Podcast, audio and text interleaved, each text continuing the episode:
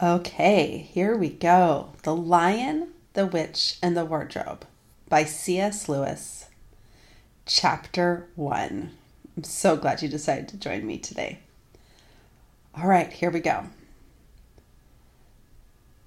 Lucy looks into a wardrobe. Once there were four children whose names were Peter, Susan, Edmund, and Lucy. This story is about something that happened to them when they were sent away from London during the war because of the air raids.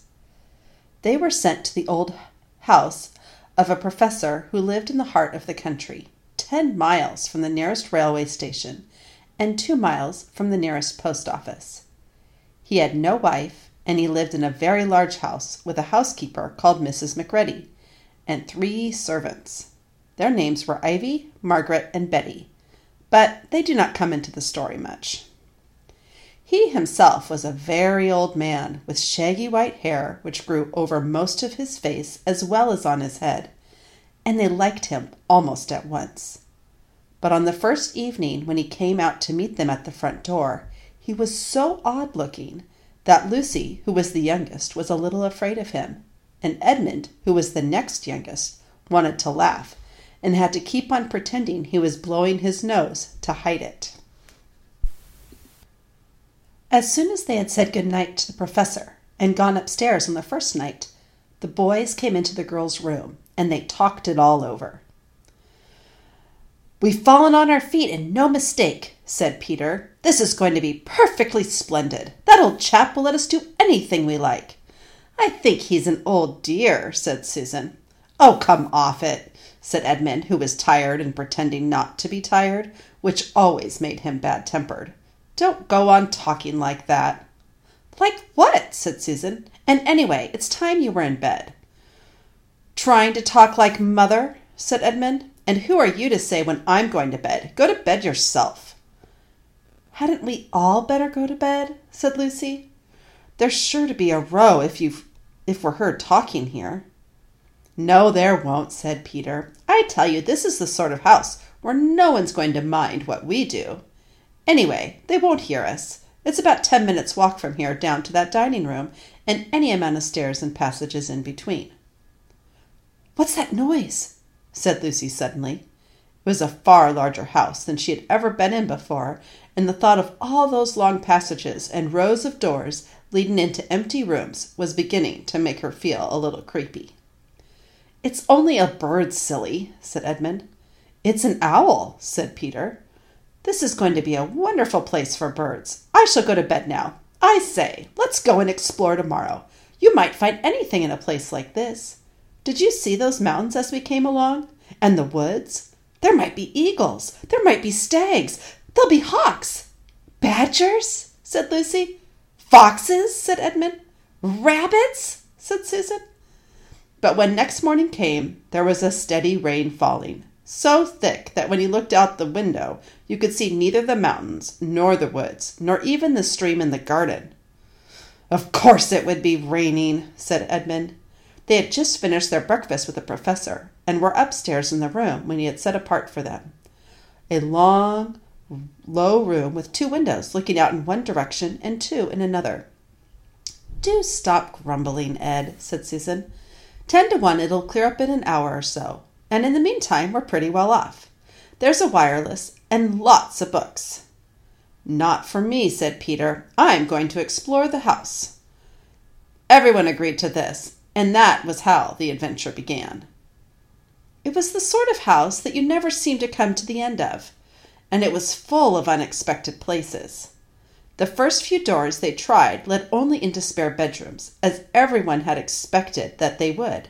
But soon they came to a very long, full room of pictures, and there they found a suit of armor. And after that was a room all hung with green, with a harp in one corner, and then came three steps down and five steps up, and then a kind of little upstairs hall, and a door that led out onto a balcony, and then a whole series of rooms that led into each other and were lined with books most of them very old books, and some bigger than a Bible in a church.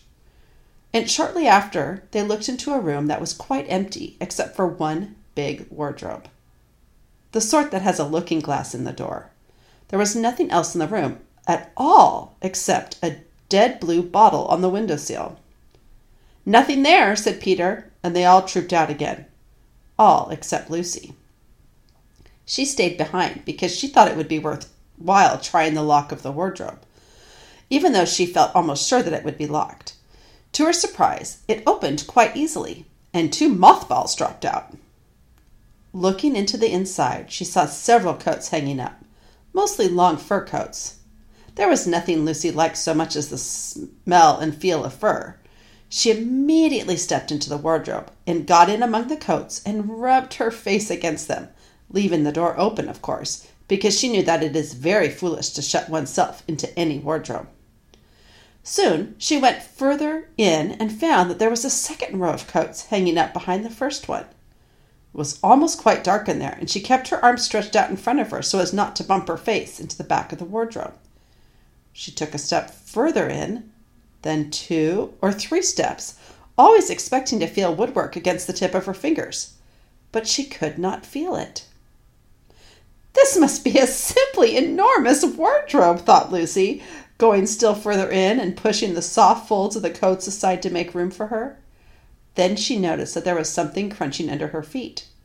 I wonder if that is more mothballs, she thought, stooping down to feel it with her hand. But instead of feeling the hard, smooth wood of the floor of the wardrobe, she felt something soft and powdery and extremely cold. This is very queer, she said, and went on a step or two further. Next moment, she found that what was rubbing against her face and hands was no longer soft fur, but something hard and rough and even prickly. Why, it's just like branches of trees, exclaimed Lucy. And then she saw that there was a light ahead of her, not a few inches away, where the back of the wardrobe ought to have been, but a long way off. Something cold and soft was falling on her.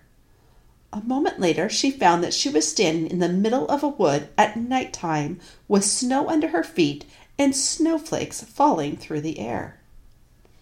Lucy felt a little frightened, but she felt very inquisitive and excited as well.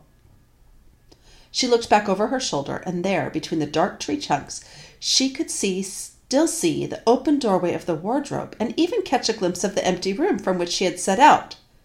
She had, of course, left the door open, for she knew that it is a very silly thing to shut oneself into a wardrobe. It seemed to be still daylight there. I can always get back if anything goes wrong, thought Lucy. She began to walk forward, crunch, crunch, over the snow and through the woods towards the other light. In about ten minutes she reached it and found it was a lamp post. As she stood looking at it, wondering why there was a lamp post in the middle of a wood, and wondering what to do next, she heard a pitter patter of feet coming towards her. And soon after that, a very strange person stepped out from among the trees into the light of the lamp post. He was only a little taller than Lucy herself, and he carried over his head an umbrella, white with snow. From the waist upwards he was like a man, but his legs were shaped like a goat's. The hair on them was glossy black and instead of feet he had goat's hooves. He also had a tail, but Lucy did not notice this at first because it was neatly caught up over the arm that held the umbrella so as to keep it from trailing in the snow. He had a red woolen muffler around his neck, and his skin was rather reddish too. He had a strange but pleasant little face, with a short pointed beard and curly hair, and out of the hair there stuck two horns, one on each side of his forehead. One of his hands, as I have said, held the umbrella. In the other arm he carried several brown paper parcels. What with the parcels and the snow, it looked just as if he had been doing his Christmas shopping. He was a faun, and when he saw Lucy, he gave such a start of surprise that he dropped all his parcels. Goodness gracious me! exclaimed the faun.